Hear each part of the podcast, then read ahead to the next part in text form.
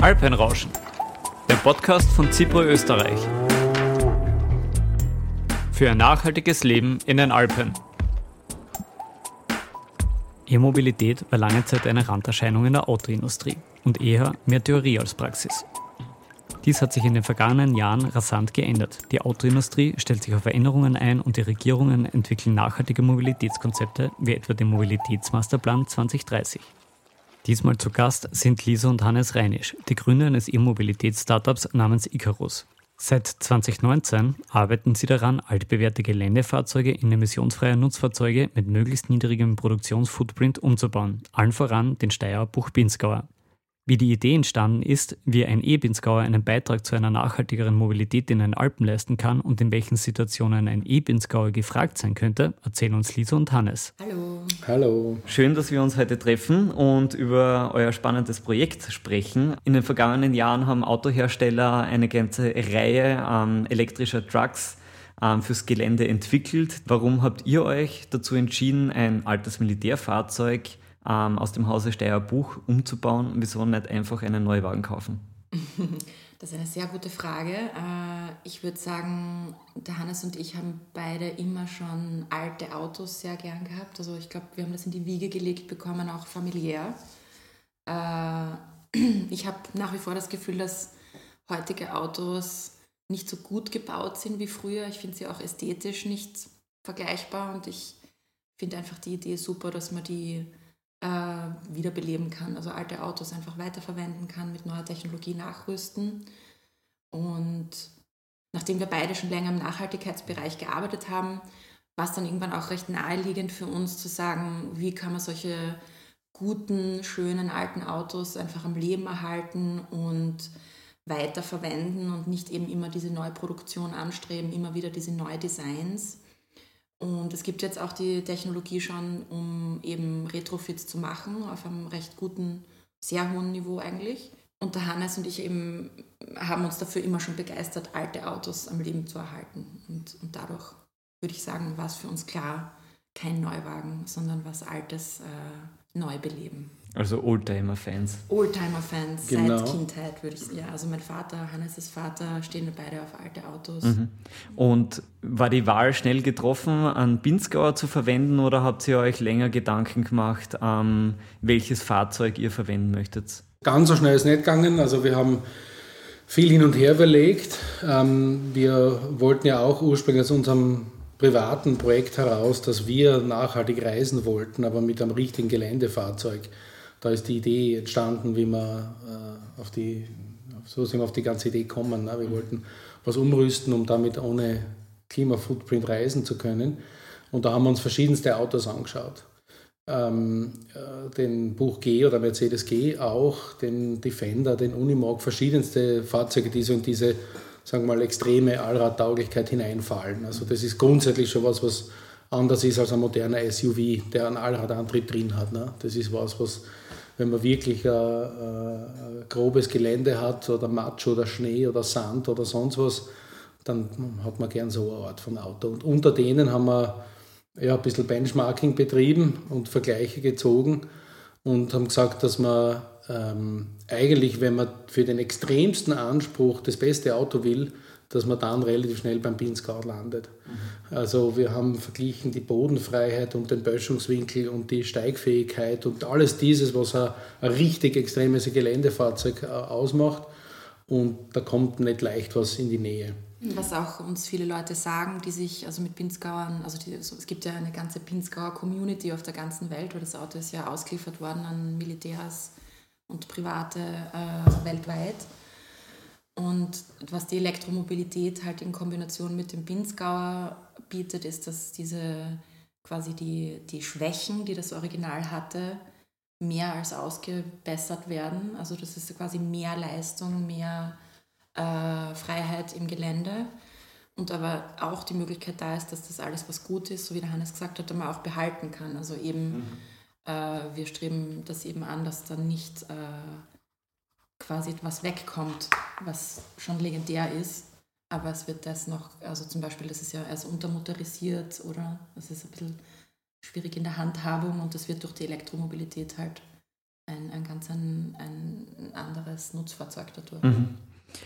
Ähm, jetzt hat man eh schon rausgehört, dass nachhaltiges Reisen an sich schon ähm, mitunter ein Grund war ähm, für das Projekt an sich. Und gleichzeitig ähm, verwendet ihr jetzt ein altes äh, Nutzfahrzeug und versucht es eigentlich in einem neuen Kontext darzustellen. Das heißt, ähm, ihr habt zwei Dinge ähm, in Bezug auf Nachhaltigkeit inkludiert aus meiner Sicht. Einmal halt ähm, die Wiederverwendung und das Upcycling, aber gleichzeitig auch umweltschonendere Mobilität. War das so der Kern der Idee oder was waren so die ersten Beweggründe? Begonnen hat das Ganze mit der Idee, dass wir für uns gern als Familie mit unserer Tochter ähm, sowohl anspruchsvolle Expeditionsreisen machen wollen, wo man ein tolles Allradfahrzeug braucht, als auch das mit gutem Gewissen machen wollen. Also wir sind beruflich in der Branche seit langem und ähm, wissen, was es für tolle neue Möglichkeiten gibt und wie leicht und wie leistbar vieles schon geht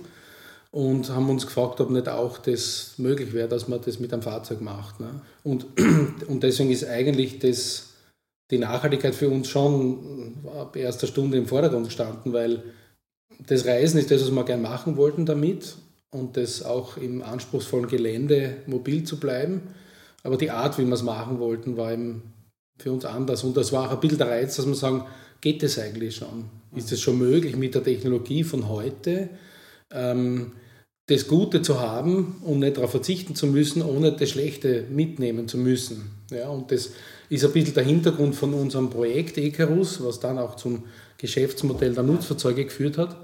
Ähm, der Anreiz, diese, diese Challenge irgendwie anzunehmen und sagen, geht es. Ne? Ihr habt definitiv einfach eine Herausforderung auch gesucht und wollt jetzt nicht ähm, den kürzesten Weg aus meiner Sicht nehmen, ein fertiges Produkt von irgendeinem Hersteller äh, zu verwenden und damit einmal zumindest nachhaltiger zu reisen, aber gleichzeitig halt eben nur den Begriff der Nachhaltigkeit eigentlich umfänglicher mitzunehmen. Und wir sind auch drauf gekommen, dass es dieses fertige Produkt noch nicht gibt. Also sicher kannst du dir einen klassenelektrischen SUV, also 2019 konntest du dir keinen Rivian und keinen Bollinger und keinen Cybertruck kaufen.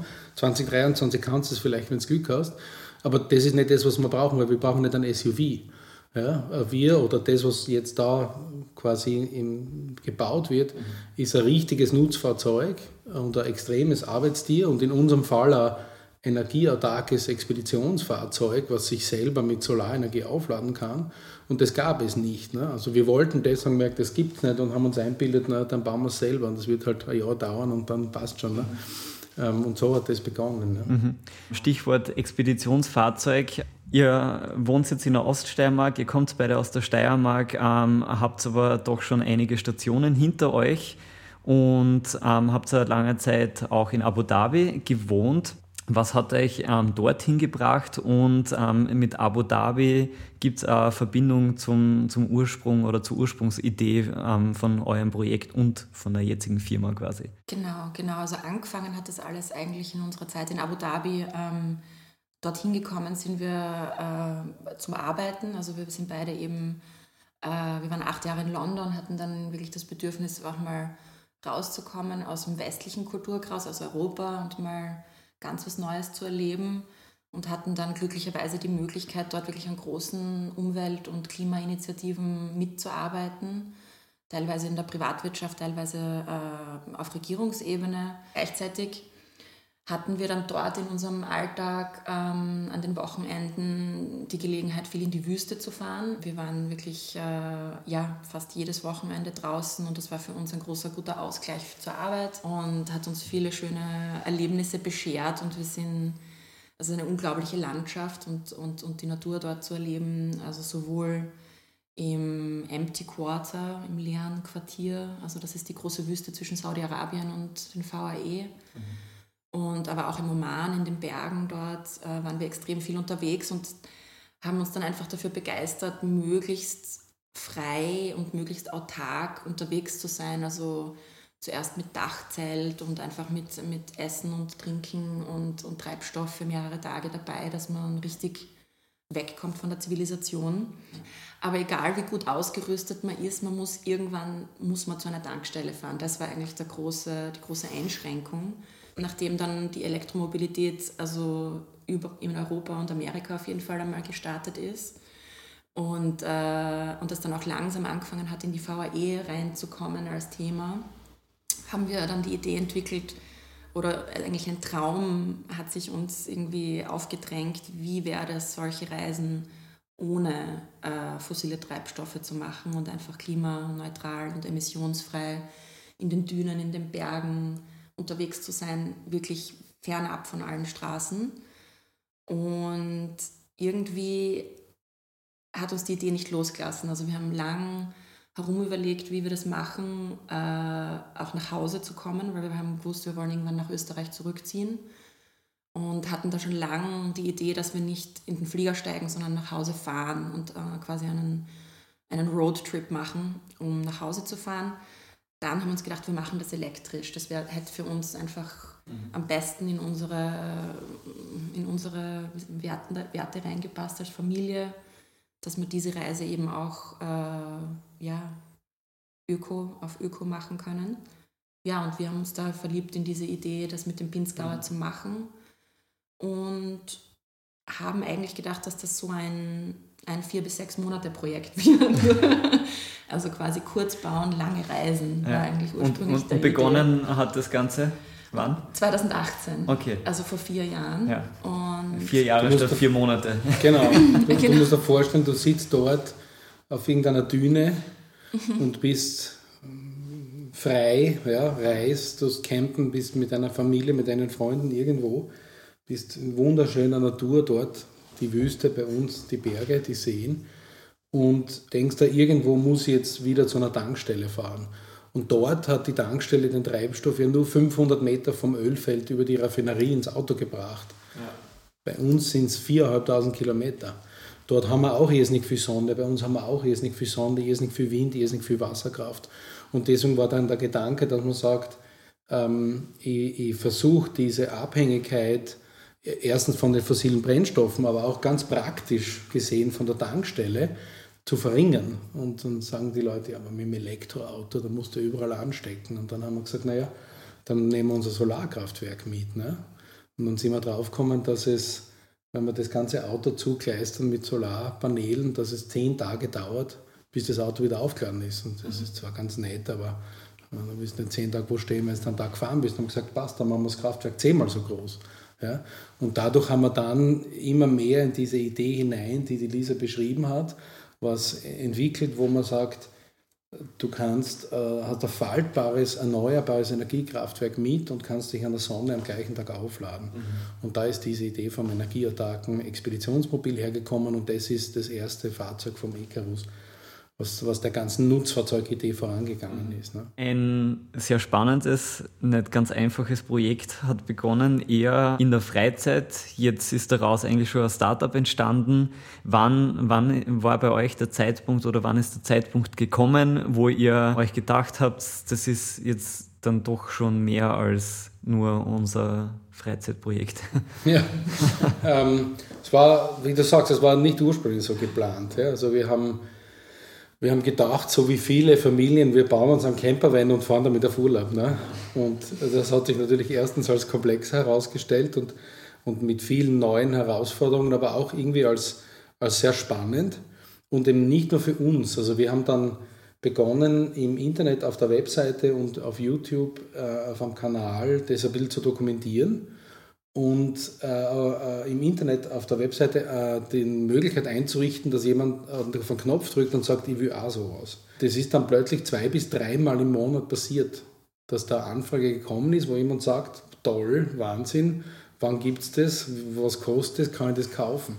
Und dann ist es für uns sehr interessant und dass wir also nicht nur da verrückte Spinner sind, die das für uns machen wollen, sondern dass wir vielleicht auch in einer gewissen Nische was Spannendes auf den Markt bringen könnten. Und was für uns damals so irgendwann Zukunftsmusik äh, war, ist, ist mittlerweile ein paralleles Geschäftsmodell, was zum Projekt Icarus existiert. Das heißt, die, der Traum mit einem energieautarken Expeditionsmobil zu reisen ohne Tankstelle, ohne Ladesäule, ohne CO2-Footprint. Der geht ganz normal weiter und an dem arbeiten wir und das ist unser Fahrzeug, was ich dir drüben zeigen kann. Mhm. Und parallel dazu haben wir, deswegen glaube ich, haben wir, also wir haben es nicht umgewandelt, wir haben es irgendwie verbreitert oder was Neues dazu begonnen, nämlich zu überlegen, wie man das auch wirtschaftlich darstellen könnte, dass ein Fahrzeug auf den Markt kommt, was äh, einen Nutzen hat, einen Wert hat ähm, und, und etwas bringt, was es noch nicht gibt. Und das war, ich hätte einmal gesagt, so früh 2020, wo wir dann irgendwann bei 30 solche Anfragen gehabt haben. Mittlerweile sind es über 60 in 14 Ländern. Und das sind äh, Leute, die in Nationalparks ähm, Touristen zu irgendwelchen äh, Wasserfällen oder Zipline-Adventures oder sonst wo hinbringen, die in Naturschutzgebieten mit, äh, sagen wir mal, nachhaltig denkenden, ökologisch sensiblen Menschen die Natur bewundern wollen. Ähm, teilweise machen sie das zu Fuß, teilweise brauchen sie Transport, sie brauchen auch für Notfälle ein Fahrzeug und das ist alles wunderbar nachhaltig, bis auf das Ding, was 40 Liter auf 100 Kilometer sauft, stinkt, laut ist. Und die melden sich bei uns und sagen, bitte, Sie uns einen Elektromotor schicken, weil genau das wollen wir haben. Und wir brauchen zwölf Stück davon, weil wie schnell können Sie es liefern? Im, in der Alpenkonvention, im, im Klimaaktionsplan 2.0 vom Alpinen Klimabeirat ähm, steht ganz äh, vorne als Ziel die Dekarbonisierung des Alpentransits insgesamt und allgemein ähm, die klimafreundliche Mobilität im Alpenraum. Das ist aber auch im Verkehrsprotokoll schon verankert. Können Sie vielleicht noch ein konkretes Beispiel nennen, äh, wo der E-Binsgauer jetzt noch zum Einsatz kommen könnte, wo es jetzt momentan noch extrem schwer ist, natürlich wirklich ähm, CO2-arm oder CO2-neutral mehr oder weniger zu reisen? Ja, das ist eine super Frage und das ist ein ganz wichtiger Punkt, weil ähm, man will ja eigentlich nicht viele Leute mit großen Autos in die Berge schicken. Man will ja eigentlich wo, dort, wo man kann, die, die Fahrzeuge überhaupt vermeiden. Und dort, wo man es braucht, möchte man eine freundliche, klimafreundliche, saubere Alternative haben. Ne? Und da gibt es auch viele tolle Beispiele im Alpenraum, wo Mobilität eigentlich sich darauf konzentriert, dass man es so weit wie möglich äh, öffentlich und auf die Schiene verlagert, wie man mal dorthin kommt zum Beispiel und dort dann auch eher sich mit dem Fahrrad oder zu Fuß bewegt. Und natürlich gibt es auch Gebiete, wo überhaupt der Fahrzeug nichts verloren hat, weil es ein Naturschutzgebiet ist. Für uns war äh, eben auch spannend zu sehen, dass es aber gewisse Anwendungen gibt, wo Mobilität auch notwendig ist, für Sicherheit zum Beispiel oder für den Tierschutz oder in der Forstwirtschaft oder in der Bergrettung oder einen, ein Schutzhaus oder ein Hüttenbetreiber zum Beispiel, ähm, die Seilbahnbetreiber auch. Ja?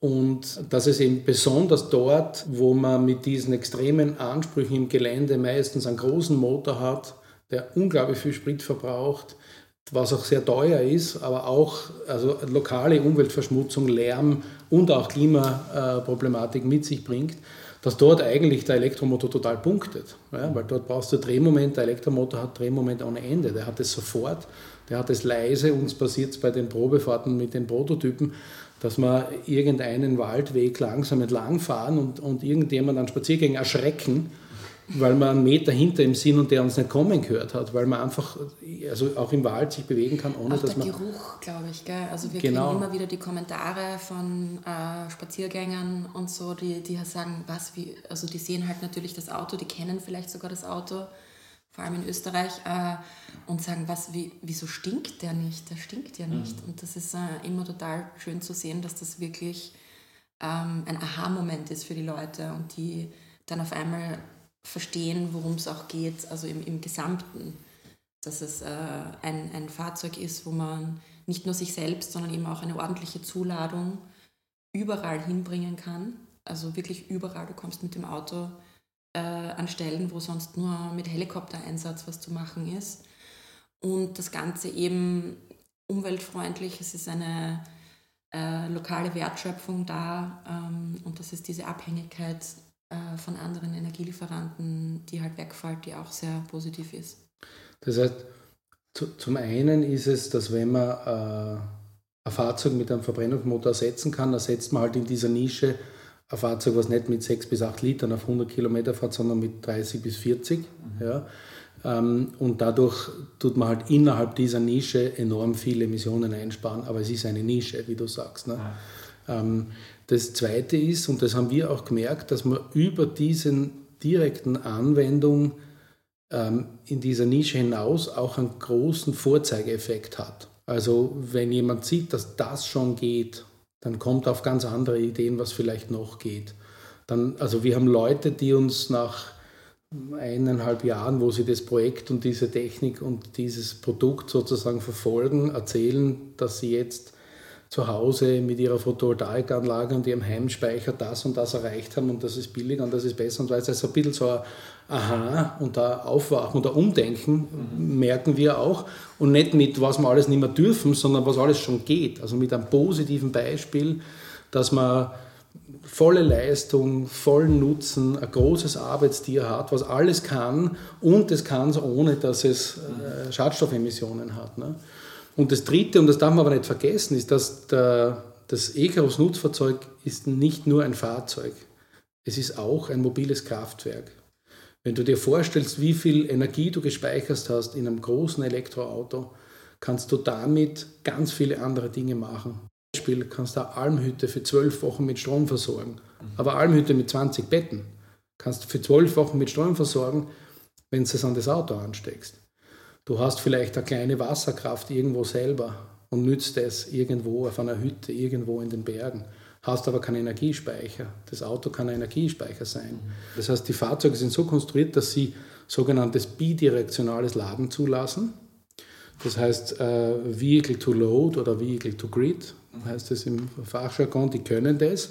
Du kannst auch äh, Starkstrom, dreiphasigen Strom liefern. Du kannst damit eine Mischmaschine oder eine Forstseilwinde oder sonst was betreiben.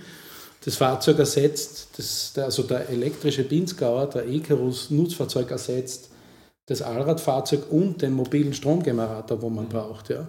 Und bei Noteinsätzen ist oft Energie ein ganz großes Thema. Wenn es dunkel wird, brauchst du Licht, du brauchst viel Licht, du brauchst es lang, du brauchst vielleicht Signalwirkung für Einsatzkräfte. Ja.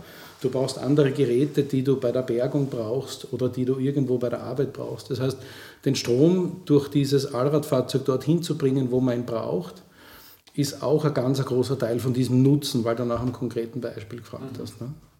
Danke für die Ausführungen, was extrem spannend ist. Und im Verkehrsprotokoll geht es ja auch nicht nur um umweltschonende Mobilität, um, um umweltschonendere Verkehrspolitiken insgesamt. Also es ist ja schon ein, ein, rechtliches und politisches Instrument. Unter anderem steht da zum Beispiel drin, ähm, dass die gesellschaftlichen Belange ähm, in Re also Rechnung zu tragen sind, wie etwa die Erreichbarkeit von Menschen, Arbeitsplätzen, Gütern und Dienstleistungen. Und das sind genau solche Dinge und Anwendungsbeispiele, die ihr jetzt gerade genannt habt. Und ihr habt auch schon ein paar Beispiele genannt, die mit dem Tourismus zu tun hat. Ähm, seht ihr da Potenzial auch für Tourismusstandorte da auch tatsächlich mit dem E-Pinzgauer noch den regionalen Tourismus nun nachhaltiger zu gestalten? Äh, ja, auf jeden Fall. Also ich glaube, das ist eine, also auch wenn man sich diese Leute anschaut, die sich bei uns melden und Unternehmen, die sich bei uns melden, das sind oft Ökotourismusbetriebe. Äh, der Hannes hat schon erwähnt, Hüttenbetreiber, Nationalparkbetriebe.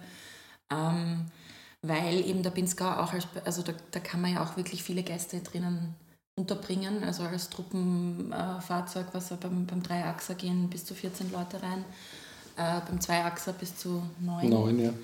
Also das ist für jemanden, der jetzt äh, Tourismusgruppen bewegen möchte auf eine klimafreundliche Art, äh, super interessant. Find, also sagen uns die Leute auch. Wir haben es auch selber schon erlebt. Also wir haben zum Beispiel eine Anfrage von einem Herrn aus Hawaii, der hat schon zehn Pinzgauer im, im, im äh, also in verschiedenen Nationalparks in Hawaii äh, laufen und, und liebt Pinzgauer, hasst aber die Abhängigkeit von äh, vom Benzin und, und eben die, die Umweltverschmutzung, die damit einhergeht, weil besonders effizient sind die ja nicht, die Autos, wie sie ursprünglich gebaut sind, aber kommt auch nicht anders zu seinen Ziplines und zu seinen Aussichtspunkten hin als mit dem Pinzgauer. Solche Leute, aber wenn man jetzt an den Alpenraum denkt, äh, gibt es ein super Beispiel in Zermatt äh, in der Schweiz. Da gibt es ja schon seit 19 Seit den Seit frühen 80er Jahren. frühen 80er Jahren, glaube ich, haben die so ein ähm, also lokales Konzept, wo im Ort eigentlich nur noch Elektroautos fahren dürfen. Mhm. Und äh, die, glaube ich, haben damit sehr, sehr positive Erfahrungen gemacht, nicht nur einfach im Erlebnis für die Touristen, in dem einfach die Luftqualität noch besser ist im Ort, sondern eben auch also für die Gesellschaft im Endeffekt. Also es hat einfach eine sehr, positiven, sehr positive Auswirkung, weil die Leute einfach umdenken, mehr die öffentlichen Verkehrsmittel nützen, mehr drauf schauen, was für eine Auswirkung hat meine Logistik auf, auf, die, äh, auf das Umland. Und, und auch auf der, neben der Auspuff, Geräusch, äh, Gestanksthematik, die im Tourismus nicht populär ist, klarerweise, mhm. und allgemein in der Natur nicht sehr erwünscht, aus gutem Grund, ähm, ist auch der Kostenpunkt. Ja. Frage an Tourismusbetrieb, der Transportgelegenheiten hat oder das ganz klare Beispiel, die Schneepflüge, wie viel Liter Benzin um 2 Euro pro Liter oder Diesel dort hineingehen und was das im Moment am Tag oder im Monat für Kosten verursacht. Ne? Mhm. Uh, unabhängig von der Abhängigkeit, wo das herkommt und, und ob das nachhaltig ist, wie wir das nach Österreich bringen und und und. Aber ähm, die Motoren und die Technik, die wir verwenden, die ist auch dafür konzipiert, und unser System, dass sie mal ein, ein Radtrag oder ein Pistenfahrzeug antreiben kann und, und dabei irrsinnig viel Strom rekuperiert. Und äh, nebenbei ist es leise, aber es kostet viel weniger, weil, also frag jemanden, wie viel der am Tag als, als Seilbahnbetreiber ähm, für, die, für die Dieselrechnung bezahlt. Ne? Und wo er das speichert und wie das dorthin kommt. Ja, ne? Das heißt, das sind ganz viele neue Bereiche, wo der Tourismus sehr spannend ist, weil der Tourismus ist natürlich auch eine große Einnahmensquelle für Leute, die, die sich trauen, diesen Schritt zu machen und was Neues versuchen und auch vielleicht was Neues herzeigen wollen. Ne? Also Zermatt ist seinerzeit schon damit berühmt geworden. Ja? Es gibt viele Gemeinden, die das auch als Möglichkeit sehen, zu sagen, ja, wir machen das. Ja? Eben, eben nicht, weil wir sagen, also alles muss jetzt so sein, aber in diesen Anwendungsbereichen passt es für uns und das machen wir so. Ne? Also ich glaube, da ist der Tourismus eigentlich ein, kann, wenn er richtig durchdacht ist, kann ein sehr positiver Beitrag zur Nachhaltigkeit sein. Ne? Und was ich noch mal kurz aufgreifen möchte, du hast erwähnt, man, man muss ja nicht auf, auf Dinge verzichten, sondern man muss sich dessen bewusst werden, dass man eigentlich Dinge anders machen kann, ohne dass man auf irgendwas verzichten muss. Im Prinzip, glaube ich, muss man stärker darüber nachdenken, dass man eben was anders machen kann, ohne jetzt ähm, auf irgendwas verzichten zu müssen. Ich sage kurz was dazu. Äh, Hannes hat auch was dazu zu sagen, weil das ist ein Punkt, der, der ist uns beiden total wichtig. Also ich komme auch ganz stark aus der Kommunikation. Selber äh, habe ich beim WWF gearbeitet in der Klima- und Energiekommunikation. Und mir ist es ein großes Anliegen, dass auch die Leute, die damit beauftragt sind, äh, solche Inhalte rüberzubringen, dass, dass das einfach mehr in die Auslage gestellt wird, dass es geht nicht um Einschränkungen und Verbote und, und also eben diese, diese Sicht auf die Dinge, die darauf basiert, dass man irgendetwas aufhören muss, sondern es ist eigentlich ein Anfang von was Neuem und es gibt neue Möglichkeiten. Die werden immer leistbarer. Natürlich ist eine neue Technologie am Anfang immer äh, für die, äh, wie sagt man, Early Adopters, äh, die quasi finanzieren das ja mit, aber irgendwann ist dann der Punkt erreicht, wo das wirklich Sinn macht. Das macht einfach wirtschaftlich Sinn und, und den Punkt haben wir in vielen Bereichen schon, schon lang erreicht. Und das ist eigentlich toll, dass man sich das anschaut und sich denkt, wie können wir da eigentlich noch effizienter werden und, und dann auch wieder budgetfrei machen für andere Sachen dadurch. Natürlich wäre es grundsätzlich für viele Umwelt- oder Klimathemen besser, wenn man auf vieles verzichten würde. Ähm, da gibt es auch viele gute Beispiele, wo das sich dann gar nicht mehr so anfühlt, als wäre es ein Verzichten. Und das finde ich so spannend. Ne? Es gibt ein Umsatteln und, und das macht mehr Spaß, also wenn ich mit einem alten Pinskau fahre, das tue ich sehr gern, dann gibt es gewisse Dinge, auf die ich auf jeden Fall verzichten könnte, den Lärm und den Gestank. Aber ich möchte nicht auf das Fahrerlebnis und auf die Leistung oder auf das, wofür ich den Pinskau brauche, verzichten. Ich muss dorthin kommen und dort komme ich nur mit so einem Auto hin. Darauf möchte ich nicht verzichten, das muss ich aber eben auch nicht. Ne? Und das ist, das ist finde ich, immer äh, eines von vielen guten Beispielen, wo man sagt, es geht eben, wie du sagst, es geht eben auch anders. Und, und es fühlt sich aber nicht an wie ein Verzichten, im Gegenteil. Also uns macht das Fahren mit dem Elektrischen viel mehr Spaß und du hast mehr Leistung, ja. Du hast äh, die gleiche Nutzlast, du hast die ganzen Vorteile, wofür du das wählst. Ohne Zweifel merkt man euch an, dass ihr euch sehr, sehr viele Gedanken schon darüber gemacht habt. Ähm, was mir zur nächsten Frage bringt, was sind eure Pläne und Ziele für, für Icaros was wir uns am Anfang an für unser Projekt und dann auch fürs Nutzfahrzeug als Ziel gesetzt haben. Und das ist eben die Idee vom nachhaltigen Nutzfahrzeug. Und, und wie wir das definieren. Es ist das Rohstoffthema natürlich bei den Elektroautos ganz ein großes. Ne? Wir haben vorher schon darüber geredet, du hast das angesprochen. Ähm, es gibt sehr wichtige Kritik am Elektroauto, was diese Nachhaltigkeitsthemen betrifft. Und wir haben versucht, uns auch weil wir nicht ein traditioneller Autohersteller sind, der seit 40 Jahren in der Industrie mit einer gewissen Expertise das angeht, sondern eigentlich als naive Optimisten da irgendwie hineingestürzt sind. Wir wollen, äh, was die Rohstoffe betrifft, so nachhaltig wie möglich sein mit diesem Produkt. Und das heißt, wir machen äh, Reduce, Reuse und aber auch mehr. Reduce heißt, was man weglassen kann als Rohstoff und was man nicht braucht, das vermeiden wir. Und das machen wir eigentlich durchs Reuse, weil das, das Fahrzeug selbst wird nicht neu gebaut. Das ist revitalisiert. Das heißt, den, den Ressourcenfußabdruck und den Transportfußabdruck und den Energiefußabdruck vom Fahrgestell, von den Reifen, von den Achsen, von dem Getriebe, von allem, was das Auto im Großen und Ganzen ausmacht, der ist nicht da, sondern der wird aufbereitet. Zugleich fällt das als Schrott weg, ja, weil das irgendwann, statt dass es wohl als Rostleiche auf einem auf, einem, äh, auf einer Müllhalde landet, ähm, wird es revitalisiert. Ja? Und es wird komplett neu aufgebaut. Also du erkennst es nicht mehr als Oldtimer oder als altes Fahrzeug. Ja? Wenn du willst, dass es wie ein altes Fahrzeug ausschaut, kann man das machen. Aber das wird komplett neu aufgebaut, als wäre es aus der Fabrik. Das heißt, Kreislaufwirtschaft, dass man sagt, man nimmt ein Fahrzeug, was eigentlich dafür gebaut worden ist, dass es nicht zum Zerstören ist, und revitalisiert es und, und macht die, die nächste Generation daraus aber die Ressourcen sind die gleichen. Ja. Was dazu kommt, ist natürlich der Elektromotor, die Batterien und, und, und. Die Batterien sind ein riesengroßes Thema beim Elektroauto.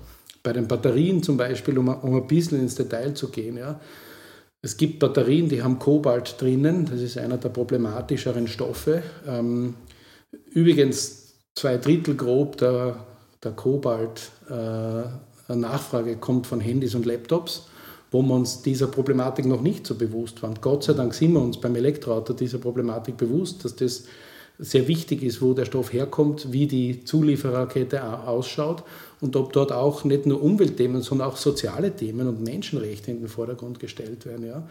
Das heißt, ähm, die Industrie reagiert darauf, wir reagieren darauf, indem wir sehen, wie kann man darauf äh, achten, wie kann man entweder das vermeiden, diese, diesen Stoff, oder minimieren. Ja? Und wie kann man auch durch eine Kreislaufwirtschaft vielleicht ähm, auch Batterien revitalisieren? Ja? Es gibt sehr spannende Programme, wo du Batterien ein Second Life gibst zum Beispiel. Ja? Es wird in der Zukunft sehr üblich sein, dass eine Batterie, die schon 18 Jahre in irgendeinem Elektroauto gefahren ist, noch 20 Jahre ein Heimspeicher sein wird. Ja? Ähm, und, und mit dem befassen wir uns sehr intensiv und versuchen eben auch dort, was die Rohstoffauswahl betrifft und den Produktionsprozess, die Nachhaltigkeit reinzubringen. Ja. Wir haben die Zuliefererkette, was Materialien betrifft, fast ausschließlich in, in der Steiermark oder in Österreich. Die Fertigung, die großteils Handarbeit ist und die Vormontage von den, von den ähm, Komponenten und die, die Umrüstung vom Fahrzeug auf Elektro, das passiert alles hier und das ist Handarbeit. Und, und da machen wir uns sehr viel Gedanken und lernen auch ganz viel dazu ja, und merken auch, dass es wirklich alle sechs bis acht Monate neue Möglichkeiten gibt. Ne. Einen wichtigen Aspekt, den ihr angesprochen habt, war auf jeden Fall auch ähm, nicht ganz äh, so linear zu denken, weil wenn man wirklich nachhaltig wirtschaften möchte, dann muss man sich überlegen, na, ich habe jetzt dieses eine Produkt, was auch immer das sein mag, das hat einen gewissen Lebenszyklus und ist es dann einfach nur Müll oder was kann ich dann mit weitermachen? Und deswegen finde ich das Beispiel ziemlich spannend, dass die, die Batterien für die E-Fahrzeuge dann äh, quasi als Heimspeicher verwendet werden können. Sehr, sehr ähm, gut gewählt. Ich glaube auch, dass, also, dass diese Heimspeichergeschichte, das wird sich immer mehr verbreiten, äh, eben, eben als Second Life-Lösung für, für große Akkupacks. Aber was auch interessant ist, ist halt die Idee vom Recycling von Batterien, wo die Technologie und dann die Nachfrage auch immer mehr steigen. Und das ist im Moment auch ein Riesenthema, dass es das nicht gibt für viele Anwendungen. Wird aber, glaube ich, also da bin ich relativ optimistisch, dass das bald bessere Lösungen gibt dafür. Vor allem in Europa. Ähm, wir kommen zum, zum Ende ähm, unseres Gesprächs langsam aber doch. Und ich habe jetzt zwei Fragen. Und die erste ist ähm, sehr leicht, ähm, hat aber diverse Gesprächspartner von mir auch schon vor Herausforderungen gestellt. Deswegen freue ich mich eigentlich immer auf die zwei Fragen. Ähm, und die erste Frage ist auf jeden Fall, was versteht ihr unter dem Begriff Alpenrauschen? Mir ist gleich ganz spontan, also ich habe das gelesen, die Frage, und ich habe sofort dran denken müssen an das Rauschen in den Bäumen, wenn so ein Gewitter heraufzieht, wenn man am Berg ist und, mhm. und man so das Gefühl hat, uh, jetzt müssen wir schauen, dass wir Richtung Hütte kommen. Das ist für mich irgendwie Alpenrauschen. Ich liebe Gewitter in den Bergen. Mhm. Ich denke an ähm, ein Bachel oder einen Fluss, gar kein Wasserfall, aber so ein Bachel, wo man mit der Lena, mit unserer Tochter einen Damm baut und dann rauscht das Wasser so durch. Da kommt mir die Idee, wenn ich das höre. Die zweite Frage, ähm, habt ihr einen Lieblingsort in den Alpen? Gibt es einen besonderen oder wichtigen Ort in den Alpen, wo ihr immer wieder gern zurückkehrt zum Beispiel? Ja, ich muss an den Wirtbitz denken. Ja. Äh, Lunga. Ja. Im Lunga ist das ein See, äh, ganz hoch oben auf über 1800 Meter. 1800 Meter, ja. ja. Sehr schön. Ja. ja. da waren wir mit Lisas Mutter oft und das ist irrsinnig schön dort. Ich glaube, das fällt dort hinein. Auf jeden Fall. Und es ist auch so ein Ort, wo man sehr gut mit einem elektrischen Pinzgauer hinfahren kann. Ja. Und seit wir das erste Mal dort waren, erzählen wir davon, wie klasse das wird, wenn wir dort einmal hinauffahren ohne Geräuschkulisse. Und dann die, die, die, Almhütte, wo wir gern den Apfelstrudel essen, äh, dann elektrisch betreiben, weil die haben einen Generator stehen. Genau. Wir kommen zur tatsächlich letzten Frage ähm, von unserem Gespräch. Und meine Frage jetzt wäre, wenn ihr in die Zukunft blickt, wie, wie schaut aus eurer Sicht ähm, das Leben im, im Alpenraum 2050 aus? Ich kann mir vorstellen, dass wir es bis dahin geschafft haben werden, das, was uns begeistert und warum wir alle oder viele die Berge, die Alpen, die Gegend, das Leben dort, die Natur gern haben und schätzen, dass wir es bis dahin geschafft haben, das auch auf eine Art zu tun, wo wir das nachhaltig und längerfristig, ohne dass wir was verlieren, schaffen würden. Ne? Ich kann mir konkret vorstellen, dass die, ähm, was Verkehr und Mobilität betrifft, dass das sehr anders ausschauen wird, dass sogar der sagen wir mal, große Wintertourismus ähm, das geschafft haben wird, mit nachhaltigeren Lösungen die Leute dorthin zu bringen, wo sie Skifahren wollen und Snowboarden wollen. Ähm, Beispiel Zugverbindungen gibt es exzellente, traumhafte Skigebiete heutzutage. Und trotzdem ertappen wir uns immer wieder dabei, dass wir es halt Auto voll packen, weil es halt so ist. Ne? Ähm, aber dass wir, dass wir das geschafft haben, dass das Thema Energie besonders, was halt für mich für Klima und und, äh, und Nachhaltigkeit sehr im Mittelpunkt steht, dass wir das gelöst haben, dass wir da auf erneuerbare Energien setzen ähm, und dass wir die Energie dann verwenden, um Mobilität und auch Naturschutz und Bergrettung und alles, was dort notwendig und wichtig ist, ähm, zu fördern, ohne dass wir die fossilen Brennstoffe haben. Ähm, weder was die Klimathematik oder die Kosten betrifft, als auch die Abhängigkeit. Ne? Also der, der Gedanke, dass aus einer schön gemachten und mit Einverständnis der Menschen gebauten Windfarm der Strom äh, ins Auto und in die Hütte ähm, und in den Skilift kommt, ähm, anstatt aus einem Ölfeld 4.500 Kilometer entfernt oder am Gasfeld in Russland. Ich glaube, bis 2050 werden wir das geschafft haben und das, was wir vielleicht verabsäumt haben, heute schon umzusetzen, ähm, werden wir bis dahin spätestens geschafft haben. Danke für den Optimismus auf jeden Fall. Ähm, du hast alles gesagt schon jetzt. Was soll ich jetzt noch sagen? Ja, äh, äh, ich bin auch also tendenziell optimistisch und ich glaube, dass der Alpenraum einen Weg finden wird, dass die nächsten Generationen dort auch noch gut leben und sein und arbeiten können. Sowohl die Leute, die dort leben, als auch die Leute, die gern dorthin fahren. Es schaut gut aus, dass sich das in die richtige Richtung entwickelt, die Frage. Also nach dem politischen Willen und dem wirtschaftlichen, der wirtschaftlichen Machbarkeit, glaube ich, hat sich eh mehr oder weniger schon geklärt. Das ist nur jetzt gerade diese Übergangsphase, die verunsichernd ist. Aber ja, ich glaube, das wird gut. Mhm.